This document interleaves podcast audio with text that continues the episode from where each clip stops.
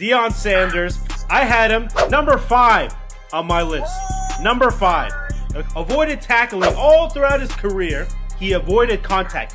If somebody were to catch the ball against him, he would let him go. He wouldn't even try to tackle him because he didn't care. Because he was gonna go play baseball. He didn't want to go risk it. He was gonna go party. He didn't want to get injured. You have to allow a catch in order to tackle him. He had 53 career interceptions. If they threw it to him like Charles Woodson, he'd have like 250.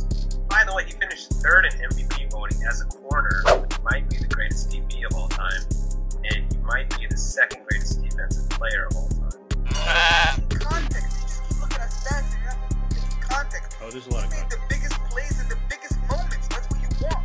He's like Jordan. Jordan. Giannis laughing at the fact that he didn't have Deion